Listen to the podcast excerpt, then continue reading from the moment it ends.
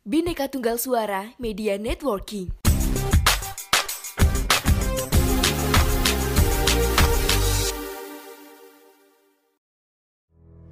Jika aku bisa, ku akan kembali, ku akan merubah takdir cinta yang ku pilih. Meskipun Joni, Joni, Joni. Tapi kenyataannya masa lalu itu memang gak bisa terulang. Dia hanya sekali datang. Mungkin kalau kita ketemu Doraemon aja kali ya bisa kembali ke masa lalu. Kenapa bisa gitu? Ini dia bahas sejarah.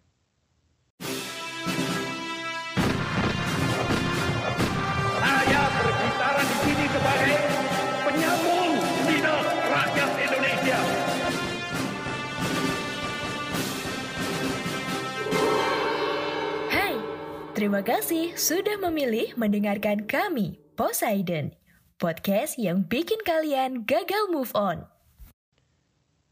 Oke, mari kita sepakat bahwa Doraemon adalah tokoh fiktif yang dibuat oleh Fujiko F. Fujio itu nggak ada atau fiktif.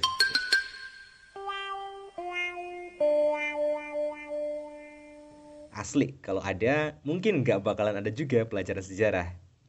Kalian bisa pergi ke masa depan, kalian bisa pergi ke masa lalu atau ke mana pun yang kalian inginkan.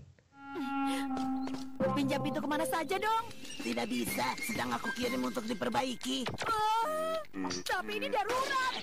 Menurut sifatnya, sejarah itu bersifat unik. Apa tuh? Peristiwa sejarah adalah peristiwa yang unik karena hanya terjadi satu kali dan tidak mungkin terulang kembali dengan bentuk yang sama persis. Setiap peristiwa sejarah akan berbeda dengan peristiwa sebelumnya, meski terkadang jenis peristiwanya sama, namun pelaku, tempat, dan waktunya pasti akan berbeda.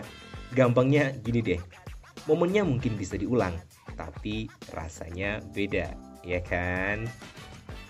Nih, kita kasih contoh tentang peristiwa sejarah yang sepertinya pernah terjadi di masa lalu tapi sekarang kejadian lagi adalah peristiwa Ganyang Malaysia dan serangan Rusia ke Ukraina. Hmm, kenapa mirip? Yuk kita lihat. Ganyang Malaysia terjadi pada 1960-an, sedangkan invasi Rusia ke Ukraina terjadi pada 2022. Meskipun terjadi di tempat yang berbeda, kedua peristiwa tersebut memiliki pola yang hampir sama, yakni ketidakpuasan akan sikap politik dari negara tetangga. Bahwa dunia menerima, dari Republik Indonesia itu konsepsi-konsepsi. Kuala Lumpur berkata, enggak, Republik Indonesia sekarang sudah jatuh, dia punya nama, enggak ada orang lagi yang mendengarkan Republik Indonesia, enggak ada orang lagi yang mendengarkan Presiden Soekarno. Apa benar demikian, saudara-saudara? Kalau misalkan dulu Indonesia nggak puas sama Malaysia dan sekarang Rusia nggak puas sama Ukraina. Pada tahun 1960-an, Presiden Soekarno tidak puas dengan Inggris yang saat itu hendak memberikan hadiah kemerdekaan bagi Malaysia. Presiden Soekarno menganggap bahwa kemerdekaan Malaysia itu adalah sebuah bentuk imperialisme baru yang akan mengancam kedaulatan Indonesia. Akibatnya apa?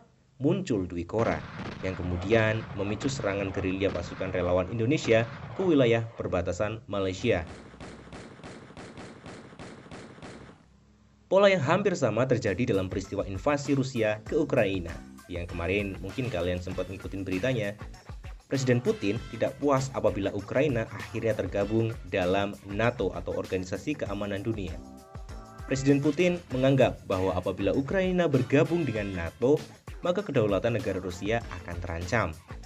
Oleh sebab itu, Presiden Putin kemudian memerintahkan militernya untuk memulai menginvasi Ukraina dengan tujuan tetap menjadi negara yang netral dan tidak bergabung dengan NATO. С праздником вас! С Днем Великой Победы! Ура!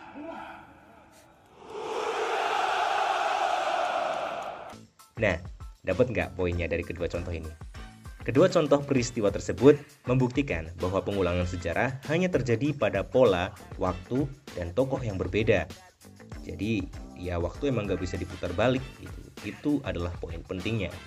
Coba deh kita dengerin kata Sabit Azinar Ahmad, dosen jurusan sejarah UNES. ada peristiwa yang mirip-mirip antara satu peristiwa dengan peristiwa yang lain. Apakah ini menandakan peristiwa sejarah itu berulang? Sebenarnya bukan peristiwanya yang berulang, tetapi pola dari peristiwa itu yang sepertinya berulang. Kita ambil contoh ketika ada seseorang yang kuat melawan seseorang yang lemah, dalam periode kapan pun maka kecenderungannya adalah yang kuat itu akan menang dengan yang lemah. Sebenarnya pola dari peristiwa sejarah atau sering disebut dengan gerak sejarah dibagi dalam beberapa pandangan. Satu, yaitu gerak lingkar sejarah. Pandangan ini menyatakan bahwa manusia, masyarakat, kebudayaan, bangsa, dan negara timbul dan tenggelam dalam urutan perulangan yang sama sifatnya, yakni menggambarkan proses kelahiran, pertumbuhan, perkembangan, penuaan, dan akhirnya kematian. Pandangan ini sudah mulai berkembang sejak zaman Romawi kuno atau Yunani kuno. Masyarakat Indonesia juga mengenal konsep dari Jawa yaitu cakra manggilingan, yaitu cakram berputar yang menunjukkan saat-saat hidup dan mati untuk menggambarkan gerak sejarah dan ditentukan oleh hukum alam yang disebut dengan istilah fatum atau nasib. Yang kedua, gerak linear perkembangan. Pola gerak sejarah linear ini berkembang pada abad ke-18 dan 19 zaman di mana kekuatan gereja sudah runtuh dan digantikan oleh zaman Renaissance. Dengan ciri masyarakat yang senantiasa bergerak dan mengupayakan kehidupan yang lebih baik. Zaman ini juga ditandai dengan adanya kemajuan ilmu pengetahuan dan teknologi. Pola gerak sejarah ini menitik beratkan pada peristiwa yang menggambarkan adanya proses panjang perjuangan manusia untuk meningkatkan kualitas kehidupannya. Perbedaan perkembangan di tiap fase menjadi poin penting pada kajian pola gerak ini. Yang ketiga adalah gerak spiral. Gerak spiral sejarah merupakan suatu rangkaian kejadian yang berkelanjutan. Peristiwa sejarah yang terjadi pada saat ini merupakan kelanjutan dari peristiwa sejarah sebelumnya. Negara Kesatuan Republik Indonesia contohnya. Saat ini merupakan kelanjutan dari eh, konsep-konsep uh, ketatanegaraan ataupun negara di zaman kerajaan dulu seperti Kutai, Tarumanegara, Mataram Hindu, Sriwijaya, Majapahit, Demak, Mataram Islam, dan kerajaan-kerajaan lainnya. Walaupun dulu mungkin masih bernama Nusantara, namun hal tersebut masih menjadi bagian dari konsep keberlanjutan kehidupan negara bernama Indonesia. Pola gerak ini menganut prinsip pors pro toto yang berarti sebagian untuk semua. Yang terakhir adalah dialektis Dialektis merupakan pola gerak sejarah yang menunjukkan bahwa peristiwa sejarah bersifat fluctuation of age to age. So, jadi peristiwa ini tuh berfokus pada naik turun, pasang surut, timbul tenggelam, dan datang akan pergi. Bukan, itu lagunya Erik Sekampi. Nah, pola gerak sejarah ini uh, dikemukakan oleh seorang ilmuwan Rusia, yakni Petrim Sorokin. Ia juga merupakan seorang sosiolog dia berpandangan bahwa tidak ada akhir atau tidak ada hari akhir bagaimana yang diyakini oleh Saint Agustinus dan tidak ada pula kehancuran. Ia hanya melukiskan perubahan-perubahan dalam tubuh kebudayaan yang menentukan sifatnya untuk sementara waktu. Dalam menafsirkan gerak sejarah, Sorkim tidak mencari pangkal dari gerak sejarah atau muara gerak sejarah. Ia hanya melukiskan apa? Proses dan jalannya gerak sejarah. Oke sobat masa lalu, itu dia bahasan untuk menjawab rasa penasaran kalian.